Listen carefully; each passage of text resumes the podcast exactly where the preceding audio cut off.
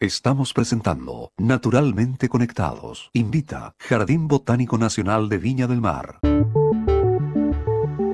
Pero ahora ya sí estamos en contacto con la alcaldesa de Quilpué, Valeria Melipillán. Es un honor para nosotros estar eh, con usted, alcaldesa. Buenas tardes. Hola, buenas tardes. ¿Cómo están? Muy bien. Buenas Aquí tardes. estoy con Marcelo Beltrán, con Alejandro Peirano, director del Jardín Botánico Viña del Mar. Yo soy Denis Leighton y le quiero contar que estamos muy interesados en saber qué es lo que va a pasar con el zoológico de Quilpué.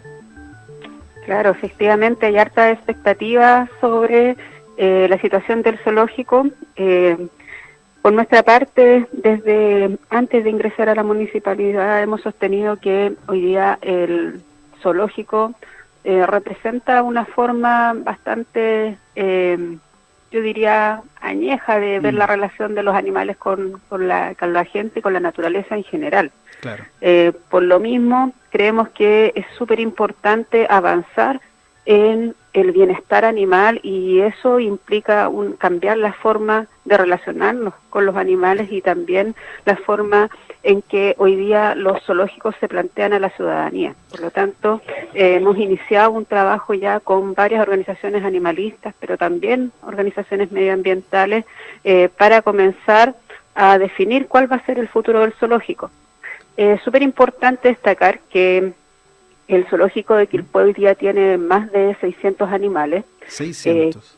que no todos los animales eh, son de Quilpué propiamente tal, hay animales de otros zoológicos, eh, pero que la mayoría de los animales han llegado al zoológico eh, por SAC o por eh, situaciones de maltrato o de enfermedad.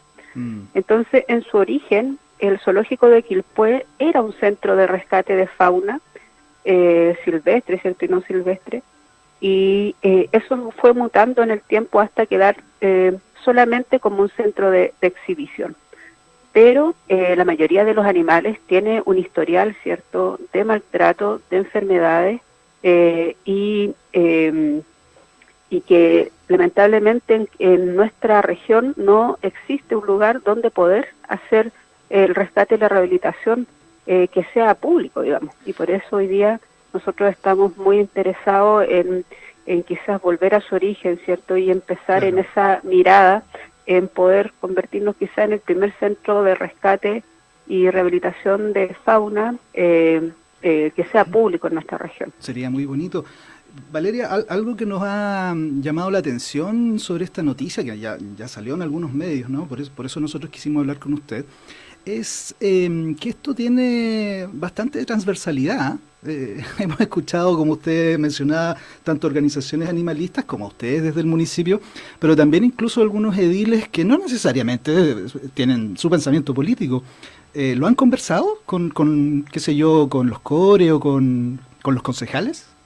Claro, efectivamente. De hecho, con, por ejemplo, con Manuel Millones, eh, con quien tenemos una muy buena relación y dialogamos de manera permanente.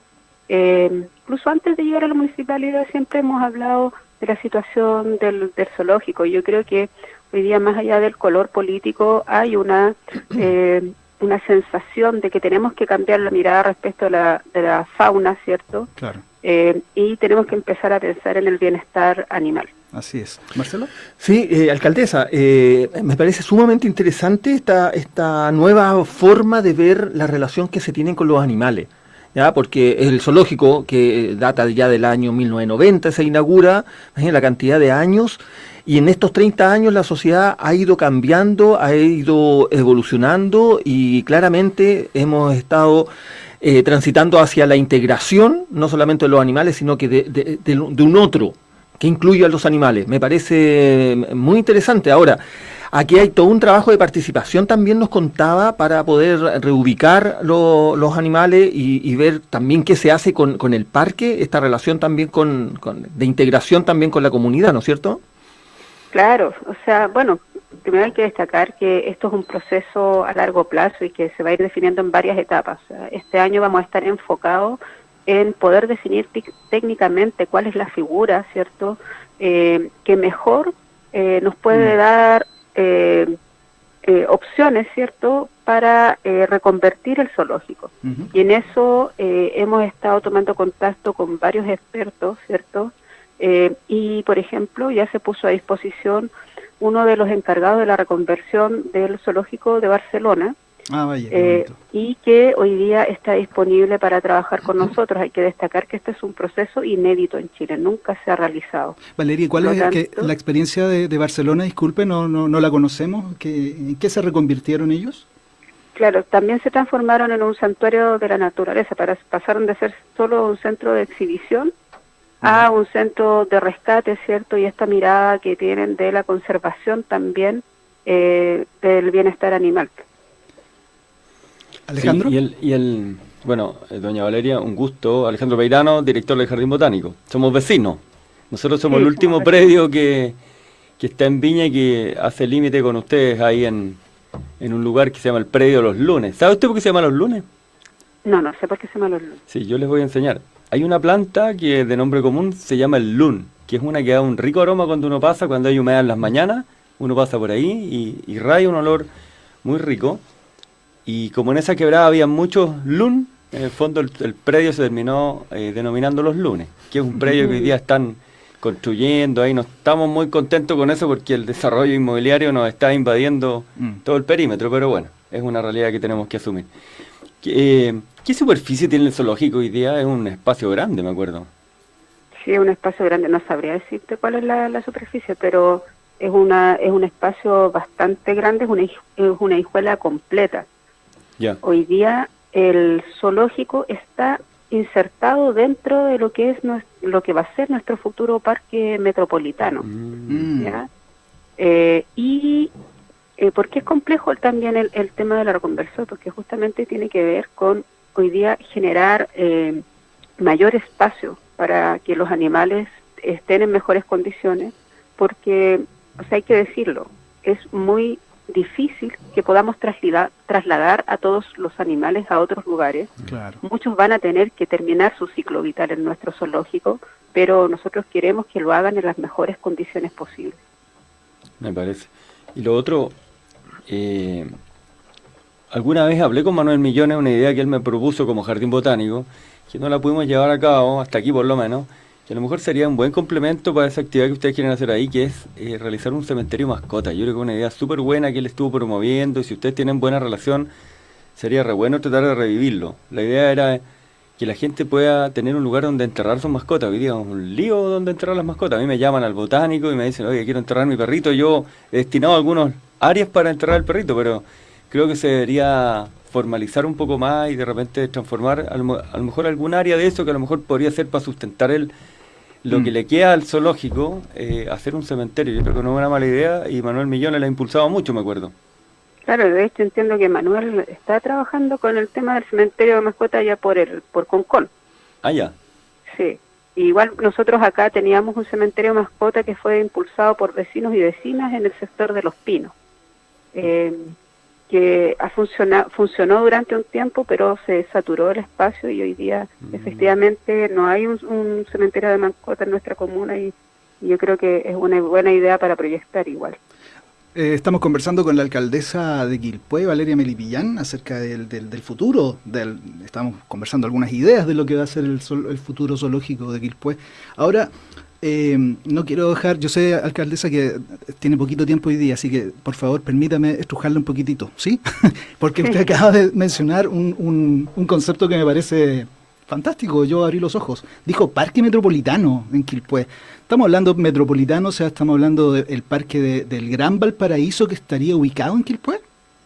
Exacto, nosotros tenemos proyectado ya, de hecho ya obtuvimos la el RS, ¿cierto? Hoy día la evaluación técnica ya pasó todas sus primeras etapas y este parque metropolitano va a comenzar su eh, construcción o su trabajo durante el año 2023.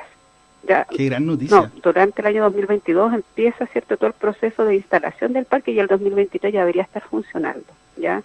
La primera etapa, este parque va a tener un impacto efectivamente en todo lo que es el gran, el área de metropolitana del Gran Claro. Valparaíso porque la superficie es muy grande.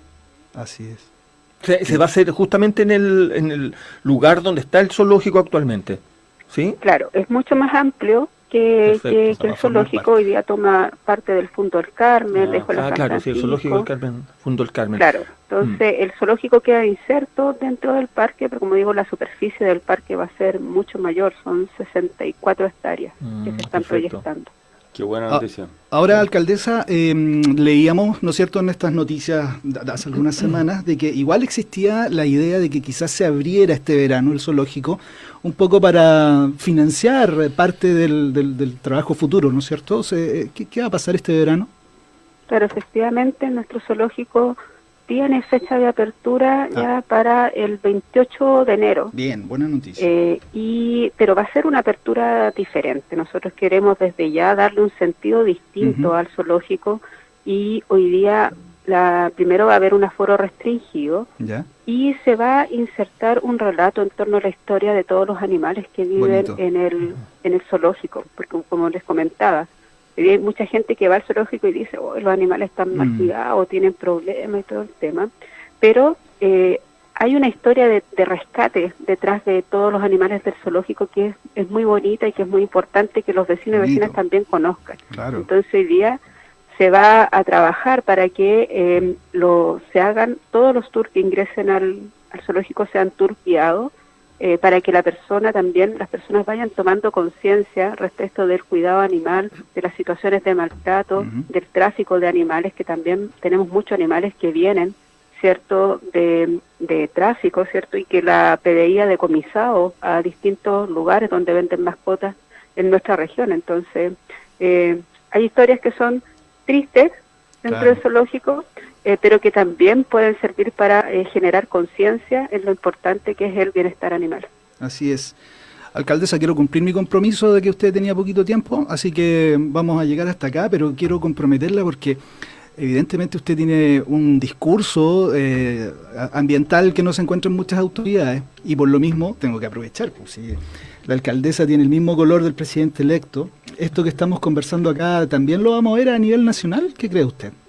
Claro, efectivamente. De hecho, e- es algo que estamos impulsando con mucha fuerza. Nosotros creemos que eh, se debe cambiar la mirada del modelo de desarrollo que hoy día existe. Y, y llegamos a un punto de donde incluso, más que hablar de sostenibilidad, nosotros ya tenemos que empezar a, a hablar de recuperación. Hay Mm. espacios que ya no se pueden sostener Claro. que ya no son sostenibles.